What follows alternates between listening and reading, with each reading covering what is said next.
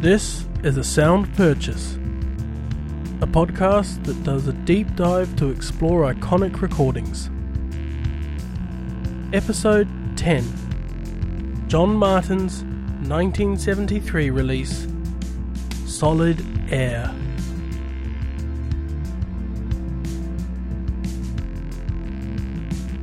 I found some toys over the weekend.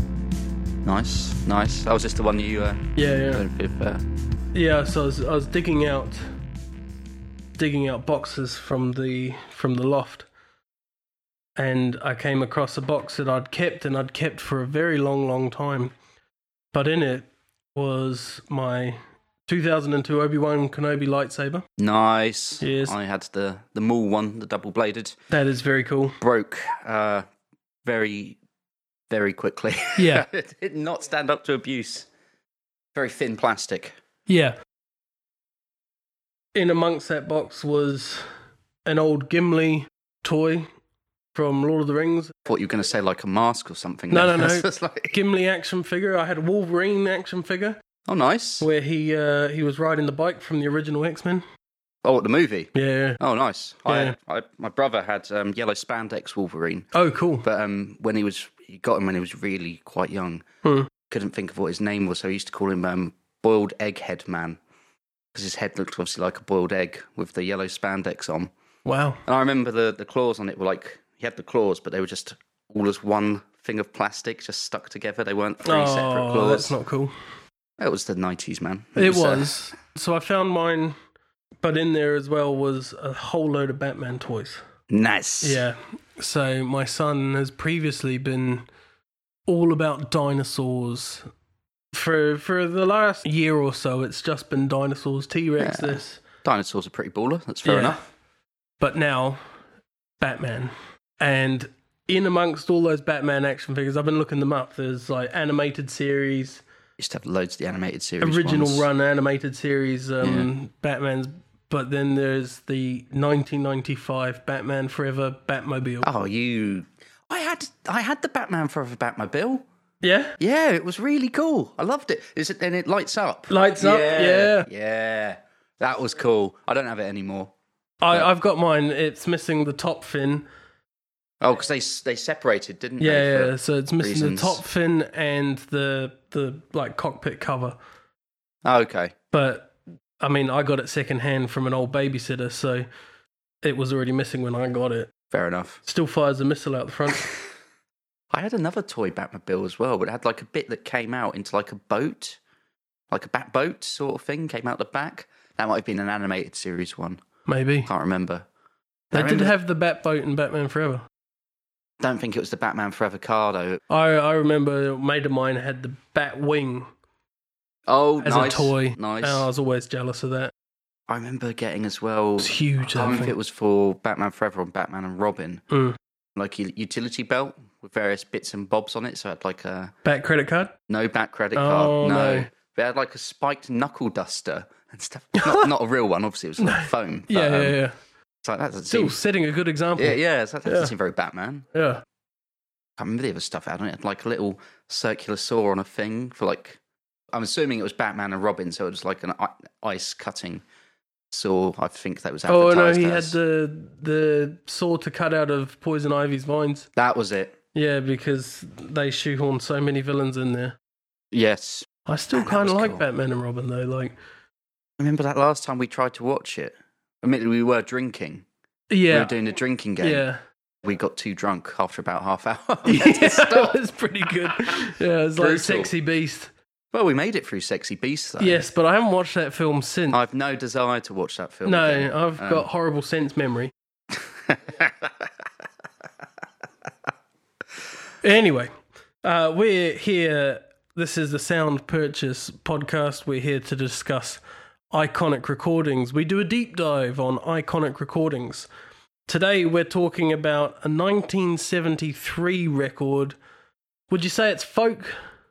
folk jazz, folk jazz rock, Folk jazz rock. folk jazz rock, like light rock. Yeah. We're here to discuss the 1973 epic by English folk, rock, jazz pioneer, Pioneer. John Martyn. The album is called Solid Air.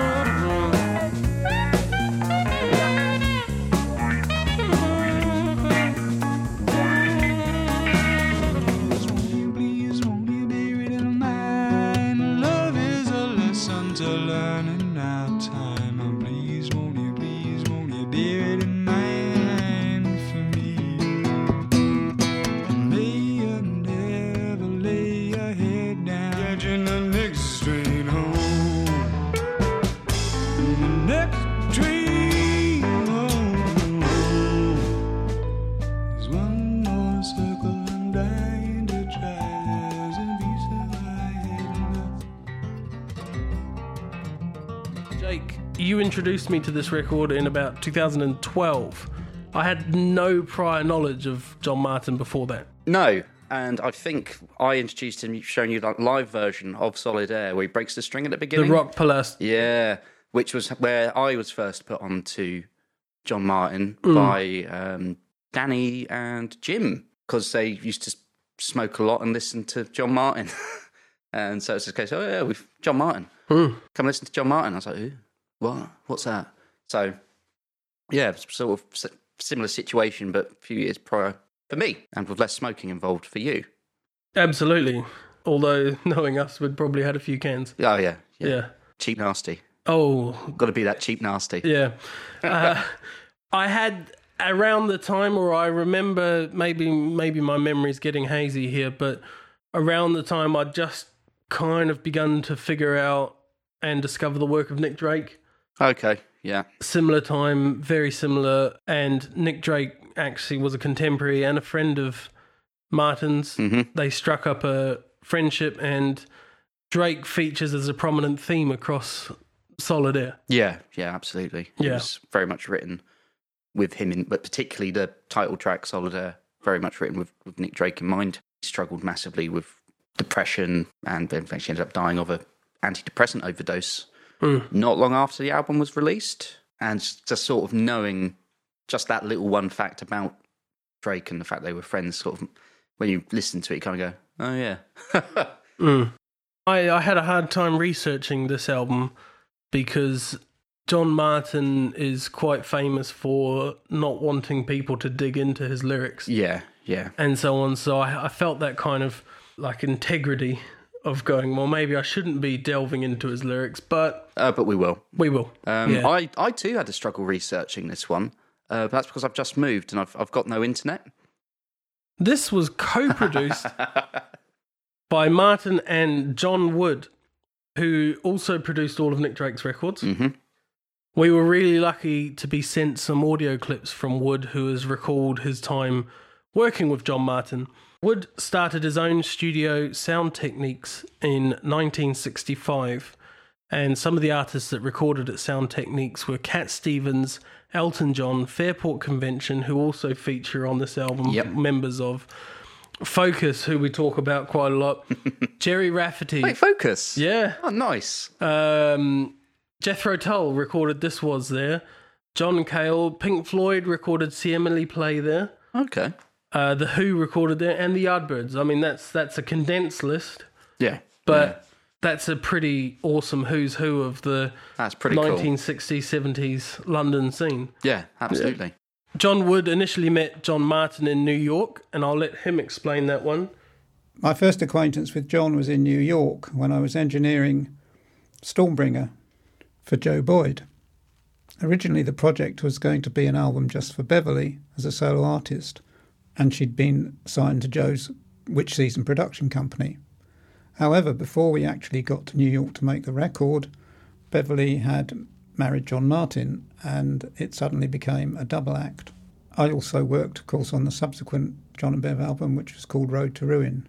Throughout both albums, I would have to say that John was never that happy, and uh, there was always uh, a feeling of friction between him and Joe. And of course, he later went on in quite a few interviews to disparage Joe.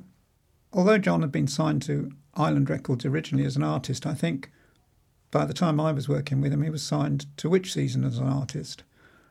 In 72, I think, I think it must have been. Uh, Joe Boyd's production company, Witch Season, ran into severe financial problems and uh, was completely taken over by Island Records, and Joe went off and did something completely different. However, he left me a legacy, which was, I suppose, unfinished Witch Season business to make a record with John Martyn. He said, Can you make a record with John for around £2,000? And I said, Yes. So that record, Bless the Weather, became the first record I worked on as a producer and engineer. Unlike horror stories of record company interference, Wood seemed to be able to operate with complete autonomy. Both on Bless the Weather and on Solid Air, the record companies A&R departments had no input at all. And in fact, they didn't get to hear the records until they were finished. Until around 1982, 1983, I don't think I ever encountered any interference from a record company at all. Just about everything I produced, we just did it and sent it in. Do you think that was just a thing of the time period? They were more willing to take risks with stuff. It was very much pre-manufactured pop or manufactured folk, even for that matter. You know. I think it was it was separate. I think there was like creatives over here, businessmen over here. Yeah. You make it, we'll market it. Yeah. Now it's more manufactured. More where, like this is what we want to market. This is what Exactly. you're going to make. Well, it, this all led to John Wood actually leaving the music industry altogether for a twelve-year period. Well, this album. No, Oh, just, just people gradually getting more and more involved. when they had no sort of business Yeah, being in. Yeah. you know, and to be an A and R man and so on, you don't need any qualification No. No. in like musical composition, but you can sit there and say, well, no, actually, I think we need the tambourine to be a lot higher, more cowbell. More cowbell. Oh, but yeah, but Bruce Dickinson. He's uh, Bruce Dickinson, yeah, he's like you and me. He puts his pants on one leg at a time. Yeah. And he goes out and makes hit records. Yeah. So and he also shares his name with a guy that can fly a plane. and he was like um in the top five UK fencing, Yeah, yeah, he's Thing. Olympic level fencer, Yeah, Bruce. Dickinson. Yeah, and he was in a band. yeah, They were all right. A little bit, uh, Iron a little bit too heavy on the gallops. I did see, I did see a really cool T-shirt the other day. It's the Star Wars cockpit with Eddie from Oh, nice. Iron Maiden in there. Ed Five standing by. Thought that was pretty cool. Nice. I was going to try and get it and surprise you, but it was only in America. So, Wood also explained to us how recording was split over the series of two sessions with two very separate outcomes. First sessions for Solid Air were booked into Sound Techniques, uh, and the lineup was John on guitar, bass, drums, and keyboards.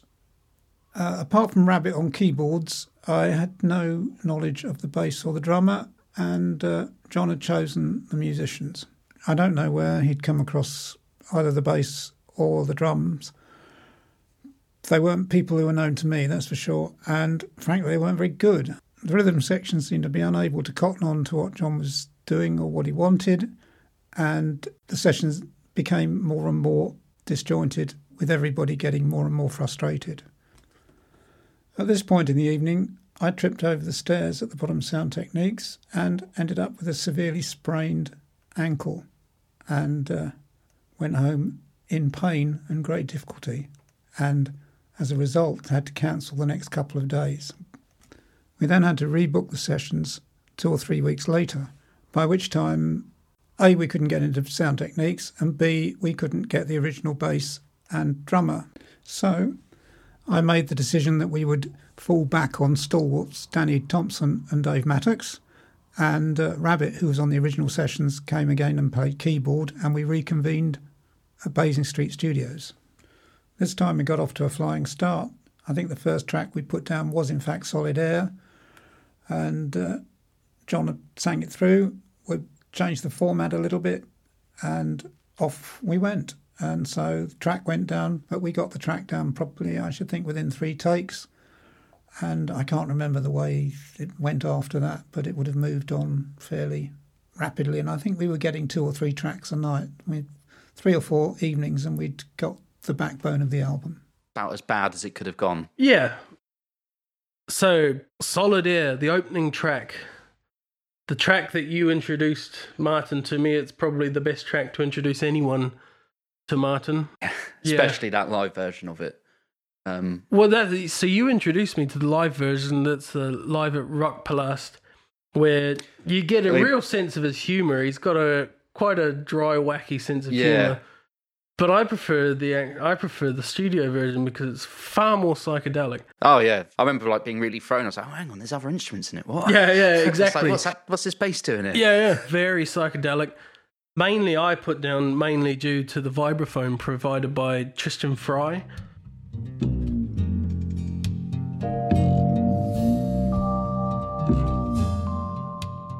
Who provided percussion and timpani on A Day in the Life by the Beatles. Uh-huh.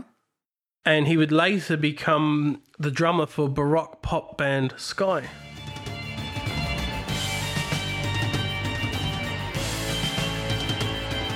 Ah. who my brother-in-law absolutely adores. Also, it's quite psychedelic because of the low-end double bass provided by Danny Thompson, a session player that developed an intense musical relationship with Martyn. He's also gone on to work with friends of the show, Graham Coxon, Peter Gabriel, Oh, Rod Stewart, Nick Drake, Tim Buckley, Kate Bush, and T-Rex. nice. Yeah, pretty cool. This song was dedicated to Nick Drake, who would die of an antidepressant overdose, as we've previously mentioned, roughly a year and a half later after the record. In his 1978 Rock Palast performance, which again we keep talking about, Martyn prefaces the song by not only breaking a string and rather rapidly restringing his guitar, which was very impressive. That kept me pretty hooked, but also announcing This is actually a very serious song. It was written for a friend of mine who had uh, what they call a nervous breakdown. That's a mild way of putting it, but yes. Very mild way of putting it. Graham Thompson wrote in the February 2019 edition of Uncut magazine it's the smoked out six minute opener that truly maps Martyn's evolution from talented Scottish folkie to genre busting maverick. The song divines not only Drake's quietly devastating emptiness, but the impossibility of reaching him. Mm, that's some good words. Yeah. Double bassist Dave Thompson has said of the recording, I think Solid Air was the first one we did from the top live. None of this dropping in. I was really tearing the backside out of it. we were totally free. All musicians were. There was nobody sitting there saying, no, no, no, not like that, more like this. Uh, we didn't have all of that. It was very trusting. John Wood was a beautiful engineer. Solid Air is such a beautiful piece. There's so much freedom for me on it. We always love playing it live. People call it folk or contemporary folk or whatever. I understand reasons people want to put boxes on it, but for me, it's music from the heart. People hear all these different stories and say, What was John really like? If you want to know what he was like, listen to his songs. That tells you everything about the man. Well, we'll just leave it at that, shall we? That Uh, was good. Yeah, that was good. Good podcast. Yeah. Okay. Right. Just go listen to the album. Uh, Yeah. Friends of the show, Genius Lyrics, say they help us out quite a lot. we just approach them about a sponsor or something. Yeah. uh, genius, we, we, we Yeah. go to you quite a lot. Yeah. Um, it's easier if people have done it for you, isn't it? oh, so much easier. how I got through a degree. Yeah, as long as you quote the source, it's Yeah. fine. It's fine. Uh, GDSlyrics.com says it can be interpreted that we're living in air. We all move, breathe in it. Imagine yourself in a metaphysical state in which air all around you is solid. You cannot move anymore. You are truly imprisoned in reality. Hmm. That's, that's a good interpretation Good of it. Yeah. Well, this is more of a, a comedy note here. Watching a documentary from the BBC bassist Danny Our Thompson. good friends, the BBC. Have I have I called him Dave Thompson? I apologise. Danny Thompson, I've been calling you Dave. He refers to Martyn slurring in the song. Says, I had to ask him what's with the sausages. right, because he kept What? thinking that rather than solidaire, he kept thinking he was saying sausages. sausages, yeah. Over the Hill. The BBC in 2008 described the song as bluegrass jauntiness. Okay. Yeah. I think work. That's fair. Yep, I think this is a song with the Fairport Convention. Fairport Convention. The British Jefferson Airplane. Every interview that I've read about Martyn references that the answers most interviewers want could easily be located within his songs. Mhm. This is a good example of Martyn getting introspective and discussing his relationships with wife, children, and drugs. John Martyn never did drugs. Don't be silly. Can't get enough of sweet cocaine, get enough of Mary Jane. John Martyn literally singing about sweet cocaine. Cocainum. Not even like he tried to hide it. No. Yeah. Uh, no. In another interview, Martyn states the drugs themselves are neither harmful nor harmless. They're either used or abused. The reason they're abused is because of the intolerable pressures placed upon delicate sensitivities, delicate personalities, by a rather heartless industry.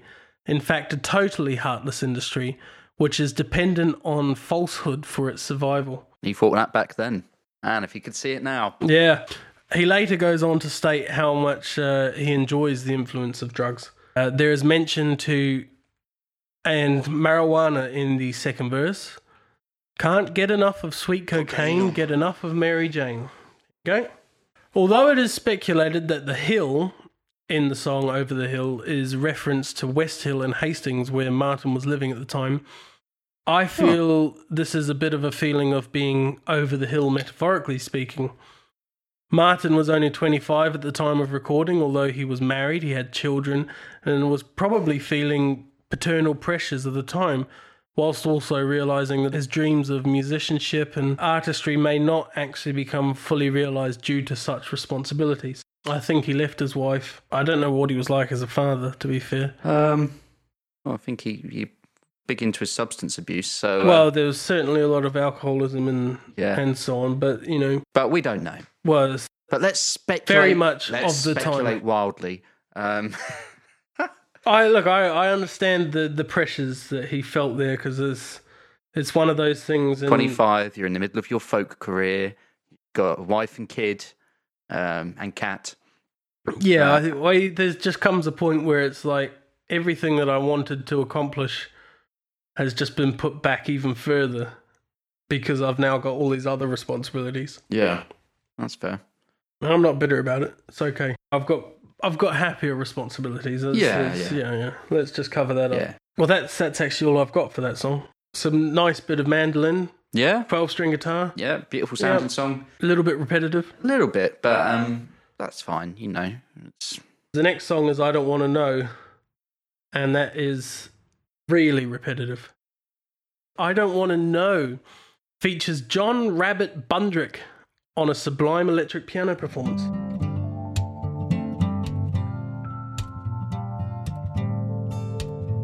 Ooh. Yeah.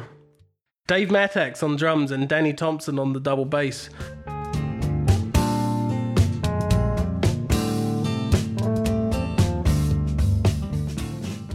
Layered gang vocals, which I believe are actually solely performed by Martyn. I don't wanna know.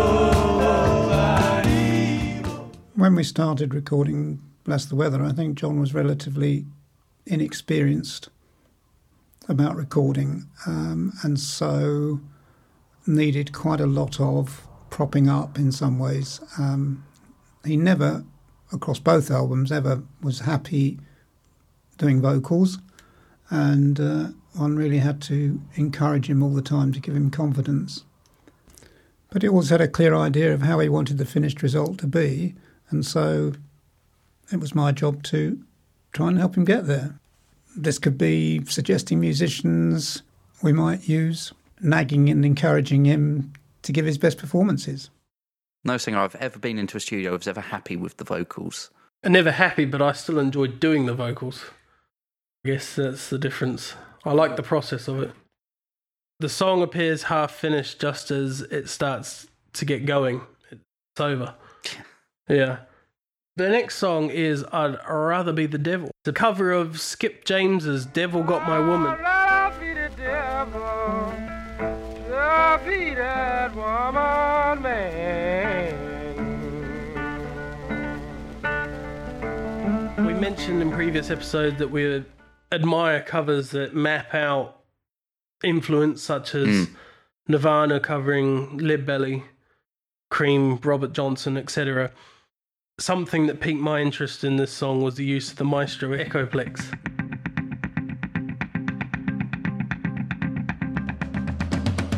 John Martyn has become known as one of the real kind of pioneers of of the Echoplex. Uh, but it's a piece of kit that I had previously strongly associated with Andy Summers of the Police. Mm. And we'll talk about the Police a lot later because they, they do come up. Oh, okay. Yeah. Not the actual Police, like the band. Yeah, yeah, yeah. Back to Sting. Back to Sting. I will kill him! All roads lead back to Sting. The next song is Going Down Easy. Interplay between the bass and the guitar is really intricate. It almost sounds like one instrument.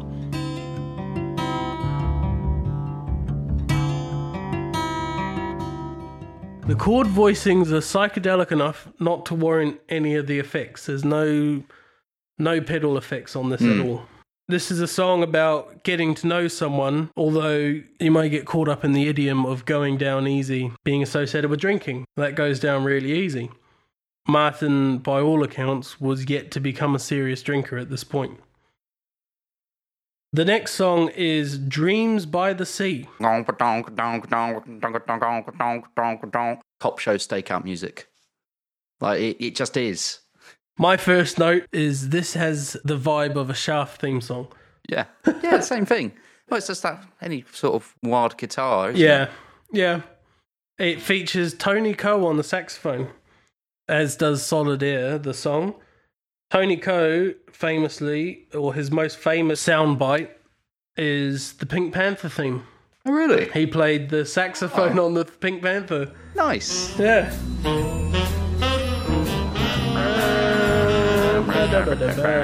So, lyrically, I think he is describing his paranoid dreams. The lyrical depth does not match the depth of the music. Uh, okay, well, then the next song is arguably the most famous off the recording May You Never. Mm. Widely considered to be Martyn's signature tune. Lyrically, Martyn is discussing many reasons in which humans can sabotage their relationships with others.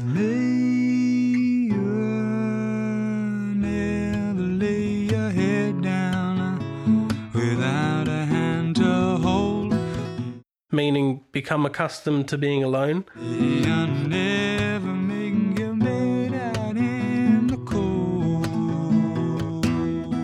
Become accustomed to being unhappy or dissatisfied.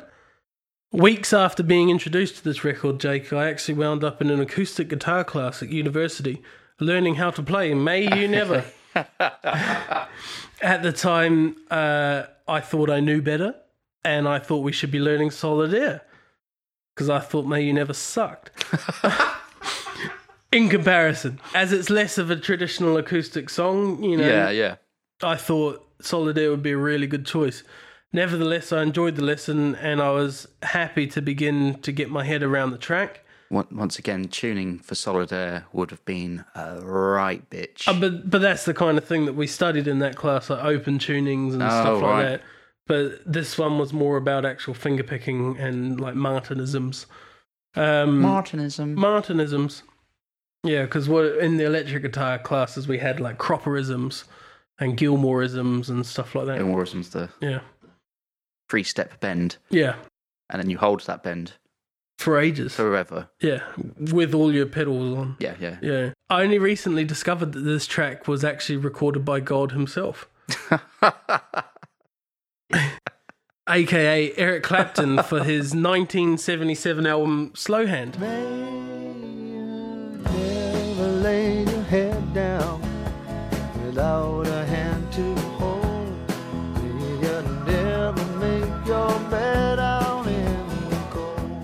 himself. Yeah. As a side note, I also saw a quote recently about a friend of the show, Eric Clapton. He is a friend of the show. To paraphrase, uh, by the age of 27, Clapton had been a member of the Yardbirds, recording four records. A member of Powerhouse, a member of John Mayall and the Blues Breakers, recording a record. Cream recording four records. Blind Faith recording a record. Toured with John Lennon and the Plastic Ono Band. Toured with Delaney and Bonnie and Friends formed Derek and the Dominos, recording one album and a live album, released three solo records, recorded in the band for George Harrison's debut record, recorded the solo to While My Guitar Gently Weeps by the Beatles, and had pinched Pattie Boyd, George Harrison's wife. Hmm. All by the time he was 25. That's uh, busy boy. Incredible. And then I've also seen this week now, uh, post doing the research, that someone's come out claiming him to be quite racist. What? Uh, Clapton. Yeah. he strikes me as a racist. Look at him. Look at his face. He's got those beady little racist eyes. I just think he always looks so sad. so why are you sad, Eric? Why are you sad? Why are you so sad? God, Lionel, you have been hurt. You have been hurt by somebody. That much is clear. Who hurt you? No, no, I, I can't. I can't say that he looks like a racist. That's uh, that's slander, isn't it? Yeah. It's it's pretty bad of you to say that he looks like a racist. Ah, And it's know, almost almost like you know, it's not racist, but you're judging him on his looks. that, that was the joke. that was the joke. Okay. Uh, I asked John Wood about cover songs for the album, and I stated this is where the police come back up. I stated I would have liked to hear a police version of this song, or perhaps I'd rather be the devil. Hmm. I think they would do a pretty good version. I, I, I really think Sting would sing I will kill him! the Sting would sing the life out of this song. It would be That's when he stopped replying. He's like, no. No, well, he had his own choice for this. His songs are always very personal, and maybe that's the reason why there have not been that many covers of his songs, unlike, say, Richard Thompson. I always thought the song that could have been a hit was May You Never, not for John, but for Billy Connolly. It's almost like an anthem for Glasgow. Billy Connolly. but it's like, Ah, yeah. that's fair. That Yeah. is fair. Um, apparently, Martyn left this until the very last minute. Wood was flying to New York City to master, and even at midnight the night before he was flying, Martyn was still in the studio recording it. Wow. Uh, he was apparently unhappy with all the previous recordings, but he did manage to get it down in time. Okay, so the second to last song here The Man in the Station. Quite a groovy little song. I keep my head bobbing to this one. Showing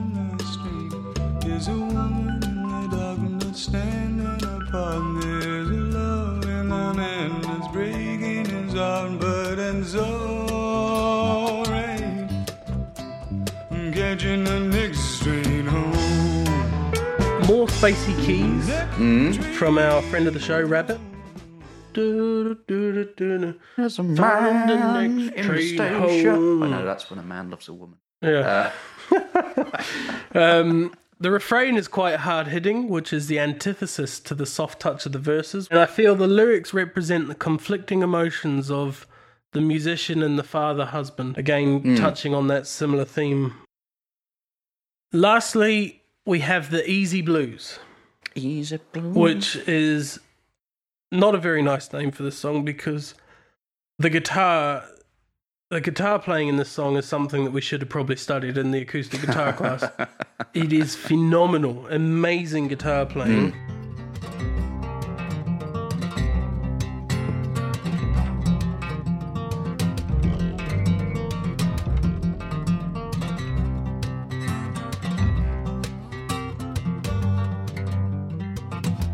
He was an absolutely phenomenal.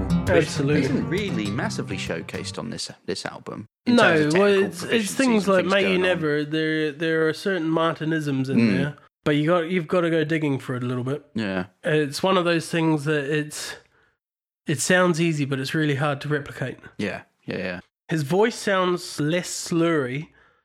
In fact, you had to really concentrate to Yeah, not slur there's that. a lot of sibilance in there. His voice sounds less slurry and way more raspy in this song, similar to that of John Lennon on Twist and Shout. Oh, yeah.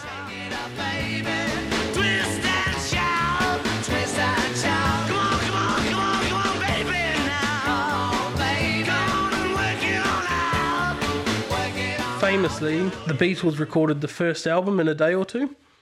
Yeah. And Twist and Shout was the very, very last song that they recorded, and Lennon had blown his voice out, Hmm. which is kind of rock and roll, really. Yeah, these days you wouldn't get that. Blowing your voice out, oh, that's it. That's it. Gonna have to sit down, have my vocal zone. Gotta have my of vocals whiskey. on. Gotta go get my reconstructive surgery done. Yeah. Hello, You. Adele. Tossing it out there. Um, fully, fully respect what she's done and what she's achieved, but I was a little resentful when when they had that Brits performance and she was singing in it was that 2011. My my family at the time were like, "Oh my god, she's such a great singer," and I was like, "No, she's not." Can you not hear her straining to hit those notes? And then, like, it was like a year and a half later, she had to get vocal uh, nodules done. Yeah. Yeah. Yeah. Didn't have good technique. I called it. I mean, don't get me wrong, I can't sing like Adele. yeah. But still, But you know, yeah. bit of lessons and uh Tall poppy syndrome. Um, poppy- what? tall poppy syndrome, it's like, it's what uh, New Zealanders suffer from. It's like this thing of uh, whenever anybody gets successful, you have to cut them down, bring them back down to earth. We, we really value modesty in New Zealand. So on the Easy Blues, the last note that I have is that I can't help but feel that the lyrics are double entendre. There's a lot of talk about jelly rolls. but at the same time, I can't help but feel that maybe he's referencing Jelly Roll Morton, the jazz legend. Oh maybe. Maybe.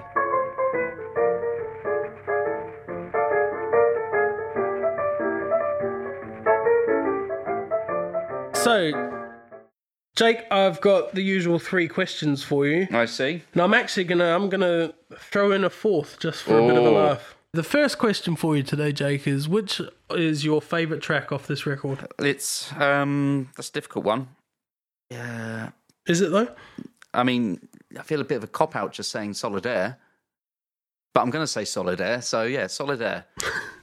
there you go. the best track is the opening track. I mean the rest of the album's still phenomenal.